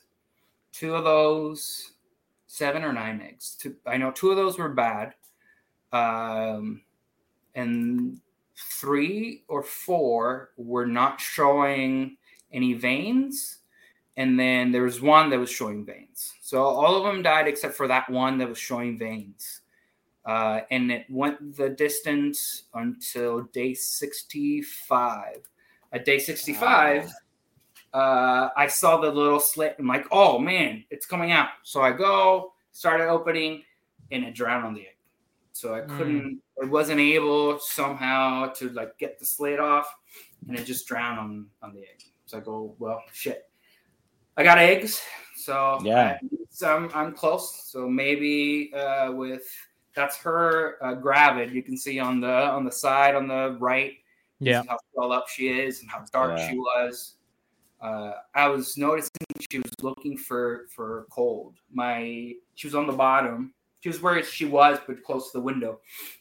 She was on the bottom, so she was getting into the mid 60s, maybe even lower at night, and she was still looking for more cold. Uh, so I think keeping them, having them that, or giving them that cold snap uh, in the winter, they they're seeking for that. This year, I didn't cut her. Um, this last season, I guess I didn't cut uh, her her heat at night completely like I did her first season, and she just didn't go. She was still looking for cold. She never. She was never in the heat. Uh, so I'm guessing she needs that just no heat at night for X amount of time, and that induces uh, ovulation or growth. And had you tried pairing them prior to that that season? No, that was the first No? season, the first time pairing them. I, I saw all the good signs. So I'm like, I'm gonna throw them in there, and in- in that uh, that uh, that passageway that uh, like Owen has for some of his stuff, Mm-hmm. and other people, and like uh, I forgot his name from California. He also have him too. I met him. Uh, uh, anyways, uh, Wheeler. I was yeah, say, is it Brandon? Wheeler, Brandon Wheeler. Yeah, I met I met him in, in Tinley in 2019. He's pretty cool. So what I'm gonna do here, the other uh, uh, animal from KJ has another Vision 222 on him, so I'm gonna stack them and then just do like a nice Tanimbar condo and hmm then open them and just let them roam free once it start, just starts getting cool and see what happens. Are yours as demonic as mine was? Yes, they're the, the male is terrible. I can't mine at least. I haven't tried holding uh, cages, but mine is is crazy all the time. He doesn't strike at the at the glass or anything like that. Uh, but I I can't touch him. Yeah. And getting Mine him out just is is a pain. Getting the female Yeah. out it's kind of pain. So I think having that passageway that would make eliminates life a a lot. of- lot easier. Yep.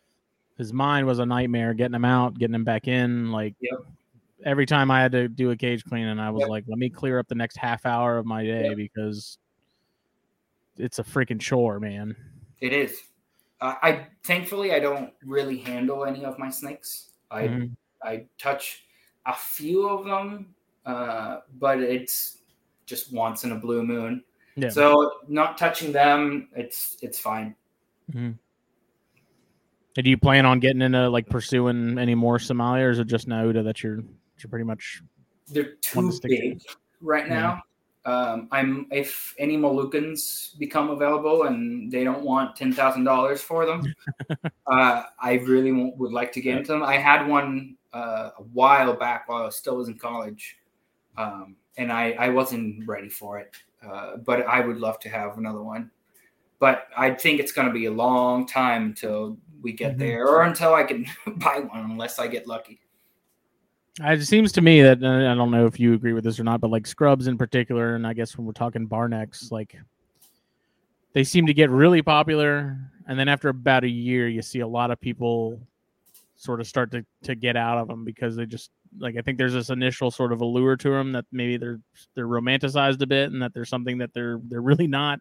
Mm-hmm. Um, because I noticed that just within the last, you know, two or three years or so, it seemed like everyone got really heavy into scrubs, or at least a lot of people I know got heavy into scrubs, and you know, maybe they only bought one or two of them, but eventually it seemed like they they were kind of over it and and got out.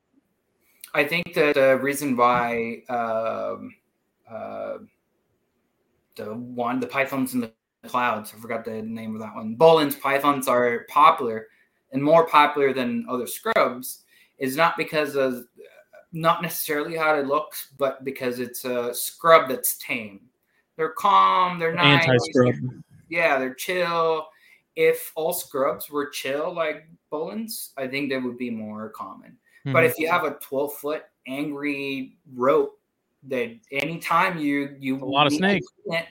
or you need to get his water bowl out, you need a shield, then it's uh, it's a it's a pain. A lot of people go, nope, I don't need this anymore, because there's this uh, this feeling that we need to interact and we need to. If I don't touch it, if I don't get it out, it's just not interacting with me. And I think a lot we forget that uh, reptiles don't interact with each other. They're not mammals. They're okay with that. Yeah. They don't need to be handled. Nothing handles them in the wild. I don't know, man. My rhinos seem to. That's like one of very few snakes, if not the only ones I know of, that actually seem to genuinely enjoy coming out and looking around. Well, see, I think there's a difference. They're so curious. I think there's a difference between enjoying coming out and exploring and looking around versus being handled. Sure. Yeah. I, agree. I don't think I don't think they necessarily like being in your hands, but I think they like exploring. Who exploring. the rhinos? Yeah, False. yeah. The babies, like the babies, you can definitely tell. My my two smaller ones, they're they're much more like, oh shit, oh shit, oh shit, like something's got me. And then the bigger ones are kind of like, oh okay, cool. They're checking it out and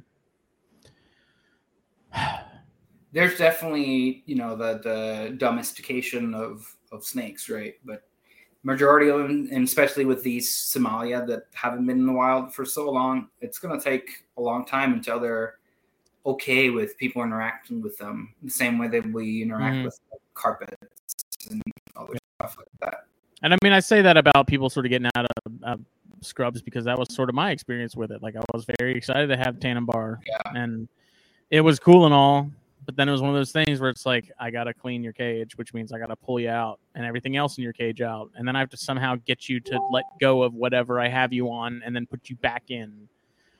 And it just got to the point where I was like, he's taking up space that I need. He's cool. I didn't like. It was enjoyable for a little while and then sort of the the the facade faded and i was like okay these are yeah this is why i don't do bar necks this is why i don't want one that's bigger than this yeah, mother of god yep I want. I, I still want Tanimbars. I've kind of lost my itch to have a substantial amount of scrubs, but I want. I want some of the smaller, the smaller locales. I still want. I still want Tanimbars. So if you think- ever, whenever, whenever you get some, you got that itch to move those babies. Let me know. We'll see, man. We'll see. I, I was contacting Dan um, Larry about another female, and he's like, I can't even find them. And if I find them, I'm gonna keep them because I, Uh, I, I, there's so they're gonna be tough to find next are. few years. So I, I really hope I can I can get lucky at some point, get at Yeah. least two much in my career. I would be I would be okay with that. Or if we can So get some uh, some stuff from Europe, because I know there's some people having success in Europe. Bring in Is- that would be that'd be nice. i remember talking to harlan about him when i got the my Tanimbar and he's like dude we used to bring those in all the time they were cheap they were not hard to get Yeah. Yeah, they're like trash then, like- back then. Yeah, they were like the IJs of the of the scrub Yeah, world. People exactly. Were like, why do Yeah. you want that? And then it's like now we can't get them, and so Yep. it's you know it's, sucks. story, story of all the cool shit. Yep, pretty much. And that's a good segue on why I have Chilabothrus. Yes. Because if nobody keeps them, they're gonna disappear. They're gonna go Well, away because they many? they stink if you pissed them off. They're they're I don't know if they're that hard starting them, and I knock on wood because I've only had one litter. Uh, and they don't have any morph. They just look plain Jane. There's there's Yeah, but you don't need morphs with Jamaicans in particular. Sure, yeah, of course. I But mean- all the others, Jamaicans are are like the the jungles of the Chilabothrus, right? Everybody likes a Jamaican, but not a lot of people keep. I want else. Jamaicans. I was. I'm. I need to. I need to hit up Sir Stone because we had discussed some Jamaican action. So They're they're nice. I do like. Let me take mine out. See if she can take her out. I do like that they they remind me a lot of uh, scrub pythons, just because Mhm. of their like their head and kind of their scalation that they have. There you go. are yours assholes too? A little bit. She won't. I don't think she's ever bit.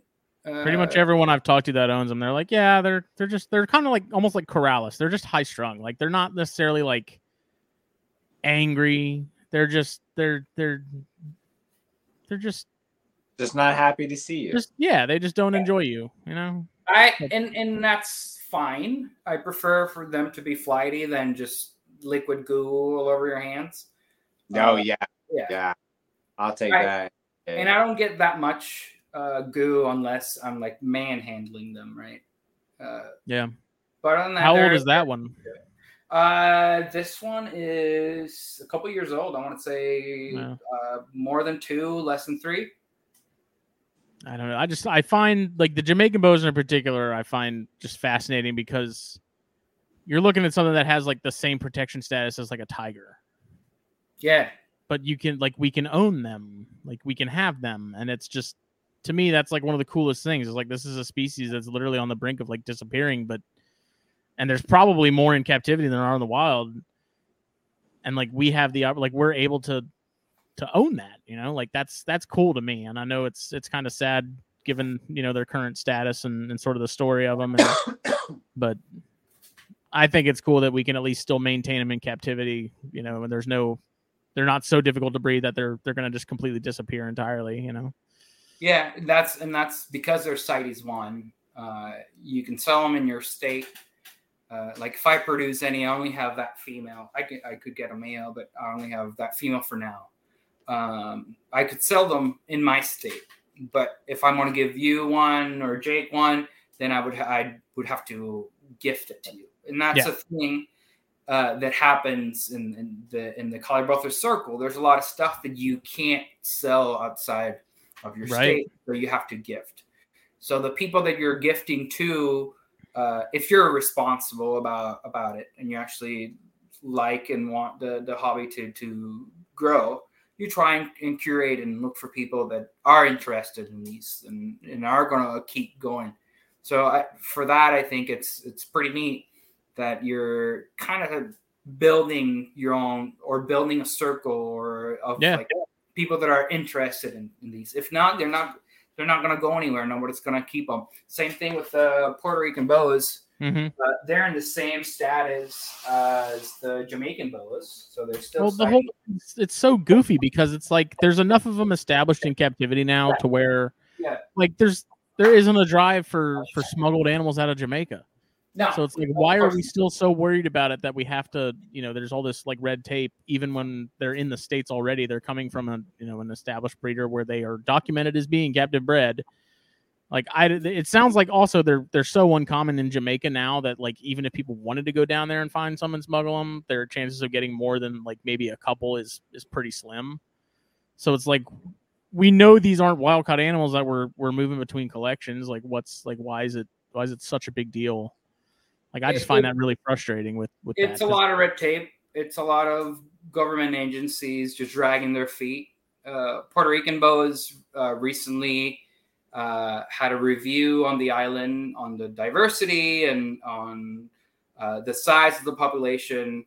And the researchers uh, came out and said, well, the population is established enough and there's enough diversity in the island that the, we, we say that the species can go down to CITES 2 Mhm. and this still hasn't happened because every every government agency that makes that happen is just dragging their feet and waiting on I don't know something. Right.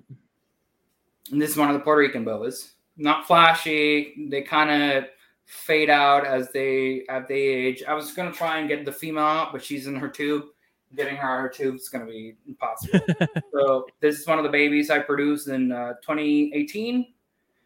They I've noticed they have a really either they have a really slow growth spurt, all of them, Mhm. all the Chilabothrus, or I feed them uh, not as much as they should. I don't think so. I think it has a pretty nice, uh, and I've seen them in the wild, uh, so I know how they, what the, their muscle mass is in the wild and whatnot. Uh, so the only way you're gonna have one of these is if someone gives it to you, and because a lot of them have a bad rep of being uh, smelly and being aggressive. Uh, people shy away from them, just like some of the scribs. hmm But he's, as you can see, he hasn't tried to bite. He's just been flighty. Hasn't gooed on my gooped on my hand.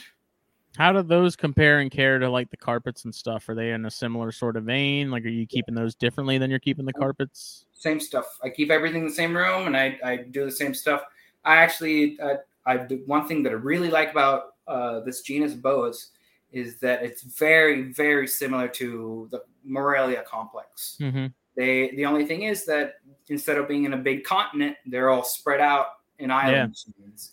But we have uh, Bimini, which are really dark, and they they have the really big ones, who are the Cuban boas, and can get 12 feet long. And you have mid range; these guys can get pretty big, nine feet.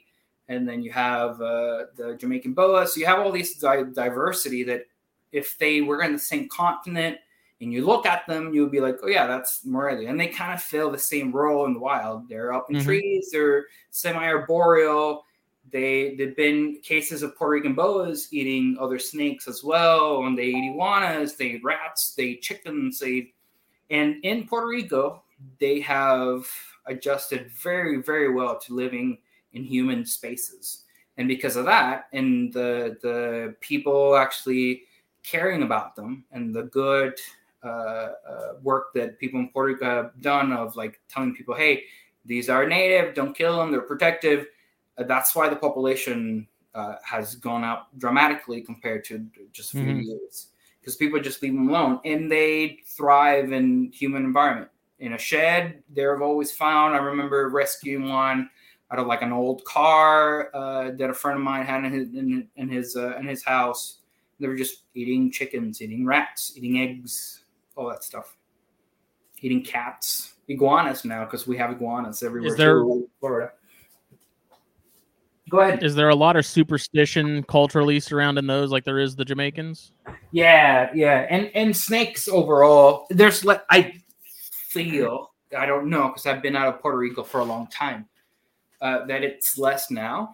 Yeah. Uh, but uh, while I was growing up, I remember the the Puerto Rican racers, uh, Borikenophis, that's the genus. They used to just get cut in half and burn it because if you don't Mhm. cut in half, they're gonna come together. Or if you don't burn it, they're gonna call mom, and mom is really big, and you're gonna go, you're gonna die. They're gonna kill you at night. Or same thing, Puerto Rican boas, you're gonna kill them because they're they get really big and they're gonna eat your babies. Just stupid stuff like that. And There was uh, either a podcast or an article I read about the Jamaicans in particular, and it's not even necessarily like that's the other funny thing about Jamaicans. It's like it's not smuggling that was that's the problem with Jamaicans. yeah, right, yeah. It's they get people see them and they kill them. Like there's so much superstition surrounding them in Jamaica that people are literally like going and finding them and killing them. Yep. Like that's There it. used to Like, be that's- stories of Puerto, Puerto Ricans opening up. This was when I was a kid. I was always fascinated about snakes and stuff, right? So, what happens if people know that you're fascinated about snakes? They tell you stories about snakes dying or torturing snakes, right? 'Cause Yep, that's yep. that's Yeah. that's what you want to hear, right? So, we- people used to tell me, yeah, we open snakes up and we take the fat out. The Puerto Rican boys, we take the fat out and we use the fat for arthritis and whatever, and we sew it back up. The snake is fine. Just release the snake back up. Like, sit, no, that doesn't that doesn't work. That's you just killed the snake. No, no, it's fine. Just scrape the, the the fat. You use that for joints and whatever. Right? Okay. So as to your point, the the number one thing it's not smuggling, it's habitat loss, and it's people just killing them. And it's just goofy because the, the funny thing about that and so many other parts of like human history and cultural sort of mythology is like one person had to try that Yeah. they were like oh yeah it worked cool and then they tell their buddies now everyone's like hey you just take out some of this fat just rub it on your skin and all of a sudden your wrist doesn't hurt anymore like put it on my knees and it's like someone had to literally go and be like you know what would probably cure my arthritis if i cut open that snake and rub it all over my body Yep. Yep. Exactly. Yep. It's just it cracks me up and there's so many other things like that you know like uh people like sucking the venom out of bites and stuff Yeah. Yeah. Yeah. they they probably got a dry bite and and did that thinking that that cured them and now they're Yep. like hey you guys if this happens do this and it's like how many of your buddies had to die because Yeah. they thought that would work Yeah. it's just our species just it amazes me that we've we've survived as long as we have and i think it's purely because of our intelligence and our overall size that we've made it this far because if we were a lot smaller Yeah. we and even if we were just as smart we we would have been gone a long time ago i think yep and we don't have we don't have any native species that are uh, venomous. Well, we do have a, a rear fanged, mildly venomous, and which is the Boricano- uh, but uh, it never causes anything other than like mild swelling at most. mm-hmm. But again, the fear of like, nope, you gotta kill it because they they someone from somewhere release cobras in here, and you don't know, right? You gotta kill it. Yeah. Yeah, and that's still, man. That's just, and it's it's sad how we have not progressed as a or as a species as a whole. I think it's getting better though on. It is. It, like it's thanks to the internet more information's getting out there and it's getting out there, but I still see posts all the time of people just killing snakes, man. oh yeah Yeah. You know, Mhm. so it's like I think that's you know human ha- habitat destruction and just killing the snakes. that I think is the biggest cause to pretty much almost all of our Yeah. you know, problem that's just Our- inherited ignorance and inherited Our misinformation Diamondbacks didn't disappear from here because people were collecting them. Like, yeah, some were collected, but that's not why there are basically no Eastern Diamondbacks in Beaver County anymore. You know, like it's just because they were they were abundant for a while, and people just and destroyed the habitat. habitat loss with those yeah just two and two makes But four. that's all that's all learned behaviors you know that's stuff that just gets passed on from generation to generation of like you know like coach whips around here like there's there's all kinds of southern myths with different species and Yeah. you know like the what is it the yellow tails on copperheads will sting you and like yeah, I've heard the, the, the tails of the blue tongue or the the five line skinks the blue tails are poisonous and like just all kinds of like goofy shit that's heard like, the coach who comes up whips. the coach whips will grab their tails in their mouth and mm-hmm. make like a a rolling tire a wheel oh, yeah. yeah. Wheel and they'll roll downhill to chase you but once again that's one of those things where it's like Uh, what were you on when like the for the first person that decided that that was a thing like yeah. what kind of drugs were you doing because damn Yeah. and know? going back to the habitat loss uh, point, a lot of these uh, Chilabothrus species, especially the ones that are in smaller islands, like probably uh, Mona Island boa, some of the uh, Bahamian boas, the Cat Islands, all those are inlets. So Mhm. sea level keeps going up and those boas are going to go away and no amount of protection and CITES permits or whatever is going to uh, to keep them alive and a lot of sadly and I, i've heard you guys talk about this and npr talked about this if the species is not flashy not even the zoo wants them so yeah yeah and even with the zoos though i can't say that i necessarily even blame them like they gotta Yeah, sell right. tickets and Right. brown snakes don't sell tickets like i get it but at the Yep. same time it's like there does need to be that group that is devoted to them and sees the value in those, and you know, Yep. physically or you know, story related. You know how that. I get it. Yeah, yeah. and that's that's why I'm I'm I'm very happy to be part of of that small uh, group that keeps these boas because they're very they're very dedicated into that. It's like we want to keep them lines stay separate. Uh, we all know like where it came from what to make sure okay we're going to talk to so and so so and so has a different one and we try to you know spread the love and to people that still wants them and want to want to keep them for what they are and they don't Yeah. want to Which that was another interesting thing. We had Rob Stone on Snakes and Stogies Yeah. a couple weeks Mhm. ago, and he had mentioned, I think, um, the Puerto Ricans. Yep. Uh, and they did some genetic study on the ones in the states, and he was he said Yeah. it was it was amazing how genetically diverse they were for being cut off for so long. Like he said that it was there was not what they expected at all. They fully expected a bunch of snakes that were going to be all very Yeah. you know the lineage is very closely tied to one another, and he's like it actually really wasn't, which. I think that's probably to be expected with a lot of the insular species and stuff because they're like, if they were, if inbreeding was such a big issue, they wouldn't be around anymore. So clearly, they found a way to where like the bad has sort of been weaned out, and so it's like the inbreeding can continue because they've all the detrimental sort of genetic side effects of that have been weeded out over you know however many millennia. But um, I just thought that was really cool, and I'm sure it's the same same case with a lot of the other species in that genus, you know, Jamaicans and and the other stuff. But uh, I thought that was really cool. So that's also uh, hat off to to those people that founded or the fundamentals of of that circle that made an effort to Mhm. keep that and keep those lines separate and and make sure that the people that they were gifting snakes to they were gifting different pairs and they were Yeah. gifting stuff now okay I'll, I'm, i can't give you a female now but give me a heads up next year i'm going to have someone from somewhere else i have a i have a, one from uh, from rob stone that he he produced think it was last year uh, puerto rican so mhm. so my pair is unrelated. So I have two that, from them, and I'll probably pair them next year, uh, this coming season. Then I have a, a male. I think it's a male from from him. Mhm. Hopefully. At what point did you get into the genus? Like when? Oh, I got I got the genus the same time that I got uh, Morelia. I did get Morelia first, uh, 2009, but uh, right in uh, 2010, I got my first pair of uh, of uh, of the genus Colorado, which is was uh, Cuban boas, and I, I got a suspected uh, pair. Ended up to being a male. Uh, and then Jeff was kind enough to send me. He's like, "Yeah, I don't have that. I don't work with those anymore, but I'm gonna send you a Berry Island boa, which is uh, Strigilatus, the same uh, cell species or same species as the Bahamian boas, just a different locality island." And I fell in love with that locality.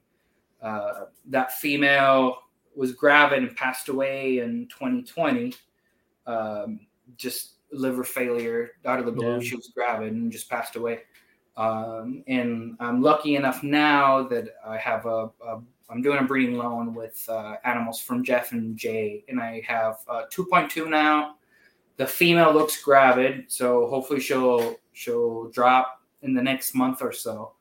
Uh, and then I have a non-related, uh, I would think it's a non-related pair that's coming with uh, Eleuthera um, uh, locality too.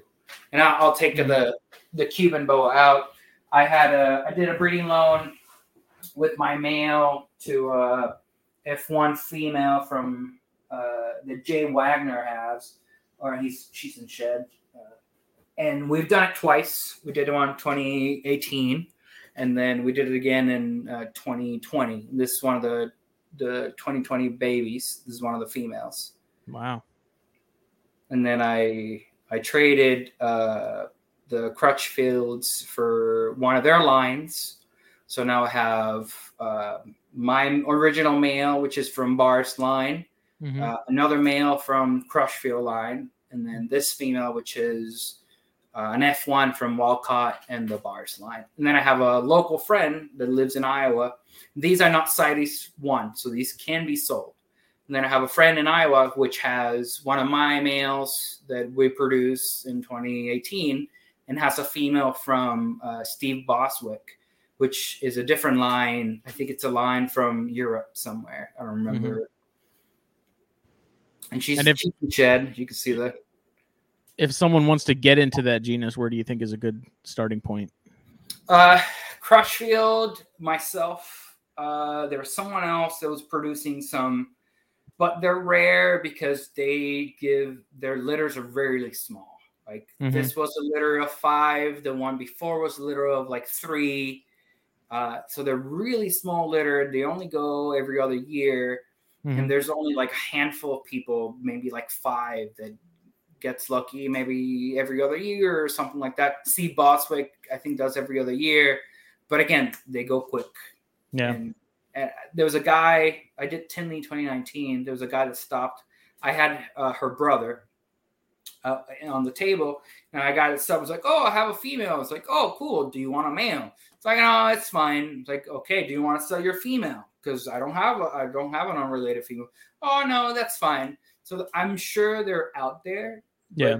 Just people don't want to breed them, and that's okay. Because honestly, when I first started keeping these, I I never had the the desire to breed them. I wanted to keep them because of the the connection with the Caribbean, the Mhm. connection with Puerto Rico, but the the fe- quote unquote fear of like, oh, they eat anoles, they're really picky, and blah blah blah, that stopped me from thinking I could breed them.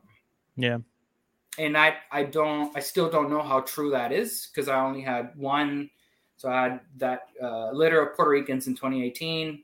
Uh, they all I all got them to to feed on frozen thawed uh, pinkies by the month, uh, and I I I maybe I'm being optimistic, but I feel like I can with work and little tricks that I know, and Mhm. I'm not afraid to start them on on birds. A lot of my snakes eat birds. Uh, I think I can I can have pretty good success with them. And these are so big, they they're giants when they when they're born. They uh, small mice right away. So, Yeah. Wow. I was about to say comparatively to the the, the other ones you had out that were Yeah. two years Mhm. older. That's that's insane. The the size difference. They they are really really really big as when they're born, and that's why they have small litters, right? Because they they are giant. Right. Yeah. Yeah. Rob's mentioned that the Jamaicans can be like those do require a little bit of work getting those started, but Yeah. yeah. I mean, is, is diet wise with what you're feeding everything, like carpets and everything, is it all fairly similar too? Do you change it Yep. up? Like you mentioned birds. Are you doing anything different with the Chilabothrus stuff?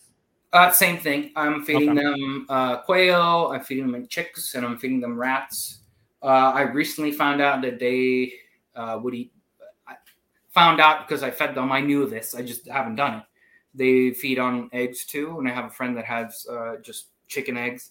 So that's something that I can do too. But honestly, I, I started doing birds a couple years ago uh looking i was just looking for a different source and looking for something cheaper i used Mhm. to feed uh chicken uh drums and and and wings usually right before they were going to start hatching not hatching laying eggs to give them like a little bit more Mm-hmm.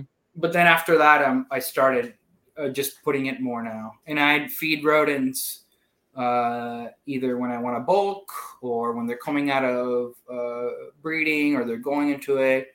But mainly, um, I'm doing uh, quail and, and chicks. I looked at wings at one point, and the wings that we have here, like they they were just so damn big. I didn't have anything big enough to eat them. Like they were, the flats were so wide. I was like, I don't, I don't, I literally don't have anything that could eat them. Like Just give them the the drums. Uh, even drums. those were huge. Oh right. Okay. Yeah, like because I looked at a bag of like frozen ones, and I was like, these are friggin' gigantic. These are the biggest wings I've ever seen in my life. Anywhere else, I go to a restaurant or something to get them, they're all tiny. They're like exactly the size I would need. But it's like when I look at some to feed the snakes, they're all Yeah. gigantic. Yeah. Yeah, yeah my last I just got a big uh, rodent order in not too long ago, and yeah, I, I bought like four, four or five bags of oil So that's that's gonna be Yeah. It's not. For the adult carpets. You know, stuff coming up still gonna get you know mice because it is cheaper, but quail is cheaper than rats by Mhm. a good bit. So I wish we had a, a good solution to be able to do our own quail. Yeah, that would be cool. I'm trying to convince uh, some people that I know local that have chickens, like just incubate the eggs and just call me and I'll grab all the chicks. You don't even have to do any of the dirty work. Just Nope, nothing. I'll even like give you feed if you want. Just hatch the chicks. I'll go and pick them up. There you go. can you can pretend that I'm taking them and raising them up, and there will be Yeah, you're not free on the on the open range. Exactly. I don't know. Like we looked at quail because they, uh, especially like the button quail, like they hatch really quick. Like they don't take Mhm. long to incubate. Like they produce a lot. They produce quick. I just my thing is they're so small, and I don't. Something's been getting into the the mouse shed here, like a raccoon or a possum or something. And I know with those tiny quail, if if we didn't have them set up in something that was really secure to where nothing could get out and nothing could get in or get to them, um, which I guess it would actually work great if we wanted to find more yellow rats because that would be just a Ah. magnet for them. Yeah. Uh, but I just I can't think of any way where we could securely do that in a you know in a decent number that wouldn't take up a ton of space either. So I don't know. We need to look into it, but we've talked about it a good bit because I definitely would like to offer quail to more of my stuff and. Uh, especially the button quail when you're looking at something that's the same size as you know a small fuzzy or something but You can just get an incubator and hatch them. Keep them for like not even a day. Just keep them until they fluff up, and that's it. I mean, that's not even the issue. Like I've got Hova-Bators at my parents' house. Like there's like probably two or three of them over there. You know, so Yeah, you don't. Then you don't need a. If you want them small, you don't need a space to keep them, house them, just until they fluff up, and then just that's he's got a point, Jake. Well, I I think it was like we could buy eggs online, I guess, and, and Yeah. incubate Mhm. them. Like people don't realize you can buy eggs on eBay. Yep. Yep. Of like any bird you ever want to hatch out. Isn't that crazy? It's yeah, crazy. And they somehow ship and, and everything's Yeah. fine. I don't. It's Everything's it's bizarre, yeah. but it, it's a thing. And Um, a lot of uh, feed stores they'll have catalogs that you can order birds through the, through them too. Uh, usually they're like breeds and whatever, so it might be more expensive. But you can probably, I'm sure, you can order eggs through them as well. mhm. And one Oh. more, one more uh, Chilabothrus to to show and tell. I'm gonna take out the that Berry Island boa. Just see if I can take that adult out. Shit. I've got. So the- I've got. I was gonna say I see you playing with Rico in the back there. What's he doing? Just hanging out. Yeah, I was trying to see if he would come up. He's still in, still in jumpy mode. Oh, like his girl mode, or I like He's bouncy. Uh, he's coming all the way up. He's a weirdo. I love that guy though. Everyone's kind of in shed today. So this is uh Oh wow. yeah, this is an adult Berry Island boa. It's one of the females. Oh hell yeah! See, I always expect them to be like purple. When I hear Berry Island, I expect them to be like some shade of. Yeah, Purple or definitely blue or not. pink. The, she's a little more blue and gray than she is because she's in she's starting her Mhm. shed cycle. But uh, for some reason, this steel blue gray color it uh, just does it for me. So hmm so far this is there you go. So far this is my favorite locality other than the puerto ricans just because they're puerto ricans right? Right. and this is about the size of what an adult would Mhm. look like. Just lengthy like a like a morelia. It's very arboreal like a like a morelia. Prehensile tail too so a lot Yeah. of features Do you give those guys like a shelf and stuff like you would a carpet as well? yeah yeah, Like, yeah they i do spend a lot of time off the ground? right now i'm gonna put this girl back right now she's in a in a tub but i this year i acquired some uh, some nice old uh neodesha cages Oh yeah. So this whole thing is my some of the adult uh uh, Oh, I see the one hanging out. Yeah. Yeah, yeah. tubes. Right here. So she's actually a new, uh, new girl. Not a new girl, but she's new to starting to breed. Uh, and then this girl too in the bottom, and this girl on top. She's uh she's one of the she's the Brisbane. So I'm just moved these here uh, because I like to have my females in cages because that way I can see them. I can see their behavior. I can see when when they're ovulating, when they're out of heat. Like if something is different, I can see it, and that Yeah. can give me a trigger on. Do I need to get it colder? Do I need to get it warmer? Do they need? Do, are, are they looking for food? Are they looking for meals? Blah blah blah. So the same thing I want to do with uh, Chilabothrus, and the same thing I do with the Chilabothrus, honestly. But I haven't had space until now. I moved some stuff around. I have two of these uh, AP cages kind of empty, where I'm going to move uh, some of the Puerto Ricans to those bigger cages, and that whole tower is going to be the Chilabothrus Tower, and where they're going to have the same tubes, corrugated tubes, uh, branches, uh, and I use uh, panels. Even though right now they're probably not on because in here is 85, so they're Yeah. probably not on right now. How do you have those tubes attached to the the tops? Uh, for the Neodeshas, I just have a, uh, a zip tie, just wrapping them on it, and then two holes on top, and just zip tying them. Uh, for these cages, because I have them on on on these cages and all my other cages, I have uh, hooks, and what I do is I have I have one here somewhere. So these have these holes, right? They're already there. So what I do is I open them up a little bit more, and then I take a hook hanger and I put it through there, and I move the hook hanger like that, and then they hang. And if I need to take them out, I put my hand through it, and I move the ha- hook hanger, and I pull them back. That That makes sense. It's a good idea. stay that in the stack, unless you're putting them on the side of the cage, you can't really use the zip tie. Yeah. That's another option too, right? Well, that also keeps like I'd like to have them on like a perch or something, but I know they like they'll slide and move around and stuff, and Yeah, yeah. snake ends up moving it to the opposite end of the cage when they want to be in when it's warmer, you know. So it's just And I've noticed all my snakes really like tubes. All of them spend, I want to say, ninety percent of the time in the tubes. If they're if they want to, if they're hungry and whatever, they do the same like the ones you saw, just out halfway in the tubes, halfway inside of the tube. Mhm. That's where they hang out at least during the day, most of the time. Are there any species you you want to get into, and maybe you will, or maybe you won't? What's on that list? Uh, I did mention the the desert king snakes, so that's Mhm. something that would probably be on the list. Rhino Uh, rats. in terms of uh, Chilabothrus, I do want um, Chrysogaster, I think is how you call it. Mhm. They're, I think they're Cat Island, uh, one of those inlets. That's another one that I, I really would like to have.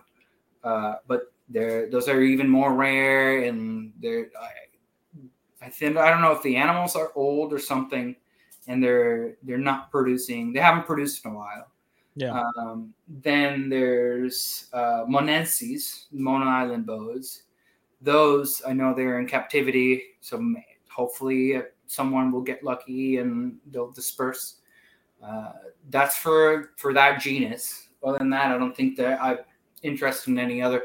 I say that, but then I was offered, not offered, but he's like, "Hey, I also have this locality of Bah- uh, Bahamian, like Strigilatus. Do you, are you interested?" in like, Sure. Okay. Fine. And they are like the berry, that gray. It's all washed, so there's Mhm. not a lot of pattern. It's all just all gray, and it just I really liked. It's like steel blue gray snake. So that's I, I think that yeah, I'm sold. Hmm. So if I don't know, someone says, "Hey, there's this weird locality that you haven't heard of, whatever." I'm like, "Ah, maybe." You know how it goes. For for pythons, um, I uh, we talked about the Moluccans, uh, which that's probably going to be in I don't know, maybe when pigs fly, who knows. Uh, for Morelia, I if I can find someone that's hatches really red looking uh, inlands, I might give them a go. That's uh, before I got to, into the Axanthic, I was looking into really red looking inlands. Not necessarily that they were hatching. It's like, oh, here's some red ones, but that start of that project. Maybe the parents are really red, or the in the lineage it looks like Right. You've got something to work with. yeah, yeah. I haven't seen it yet. If I see it and it's out there and the price is right, I might get into it.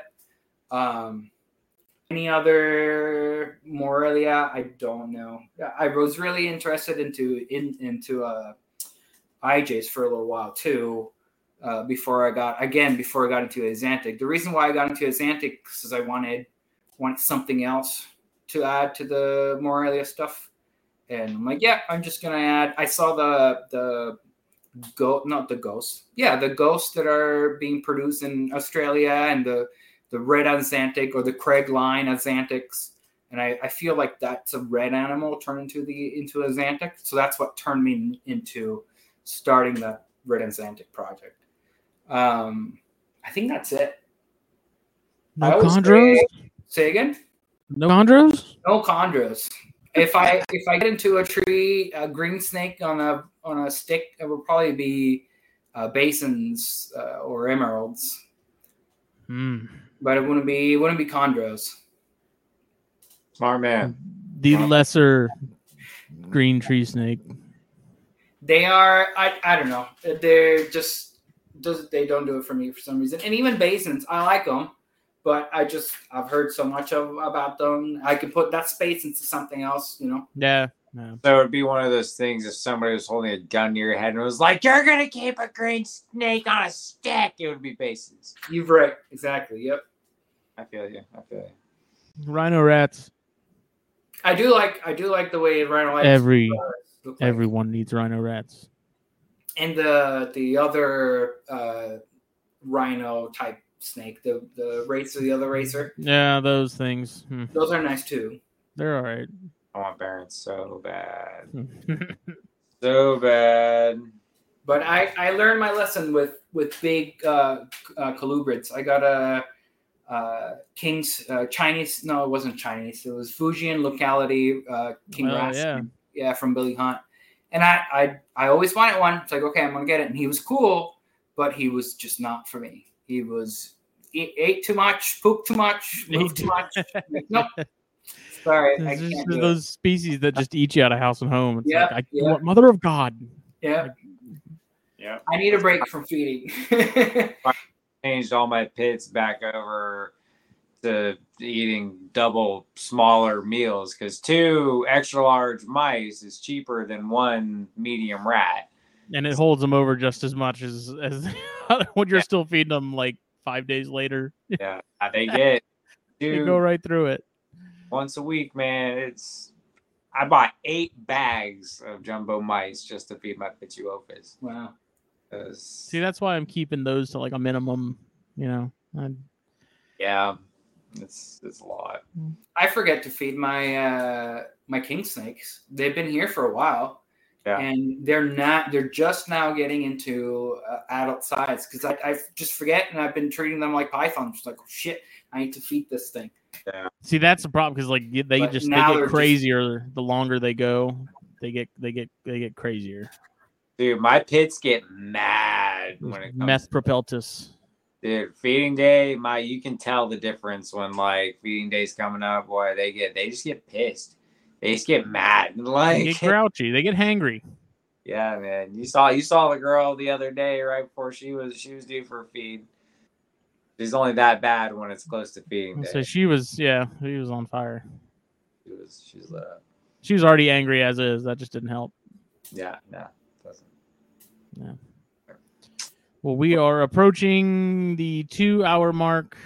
If people want to get a hold of you and follow all the excellent stuff you were doing, what's the best way for them to do that? Uh, you can find me on Facebook on my uh, hobby page, I call it uh, Basuca Ectotherms. And that's bazooka in Spanish, not in English. B A S U C A Ectotherms. Uh, if you send me a message or a, a friend request, I should say, on my personal page, and I haven't talked to you, I probably won't. Uh, Stranger accept you. danger. Yeah, it's not. It's nothing against you. It's just we haven't talked. But send me a message. Just talk. I I like talking snakes. Uh, same handle for Instagram. I try not to post the same thing on Instagram versus Facebook. So if I post a picture on Instagram, it's probably not gonna be on Facebook. Uh, and uh, I post a lot of stuff now. Once winter comes, I kind of slow down, hunker down. Uh, there's stuff that will be available maybe soonish, uh, but might be until the fall until I release stuff because I kind of want to see how things grow up. Nice. Wise. And I only have, I'm probably, I have 23 babies this year. Uh, so I guess supplies are low, if you want to call it that. So Supplies are limited. yeah, act now. Call now. Yeah. All right, man. Awesome, We man. really appreciate you. Yeah, thank you. Yeah, this was fun. It's great. It's a long time coming. We I know Yeah, we, like I know. I've been we've been trying to make this happen. You know, at least I've hit you up a couple times, and just schedules haven't worked out. But I'm glad we made it finally happen. So Yeah, same, same here. It's been a while. Thank you. Thank you for having me. yeah, Yeah, man. man. Uh, this episode was brought to you by blackboxcages.com. Once again, check them out. Got some new sizes coming to be announced here soon. Uh, so please stay tuned with that. Check out the website. Check out the Facebook and Instagram pages. Black Box Cages. Oh man, that rhymed. Nice. And then Steve Snaketuary's Venom Hot Sauce. He's the boss, the hot sauce boss Hot sauce boss. of Louisiana. He's With a good dude. block. That's right. Check it out. SteveSnaketuary.com. Uh, we will not be having Snakes and Stogies this upcoming week because it's 4th of July, and Phil opted to just say, let's skip a week. So that's what we're going to do. Everyone's going to be busy anyways. So whatevs. Uh, but we'll be back Thursday for episode 167.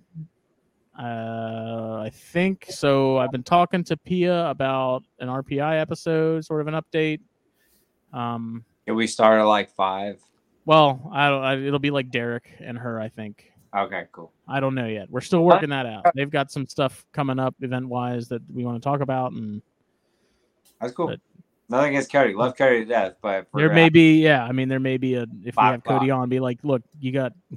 We'll give you a a, a half hour because we know that'll give us about an hour, and which then will turn into we'll just five. It'll turn into five. Yeah. We love him to death. Yeah, love Cody to death, but my God, The man start- can talk. gotta start early. He's very passionate about what he does. Oh yeah, no, he's great. I love talking to Cody at Carpet Fest and Daytona.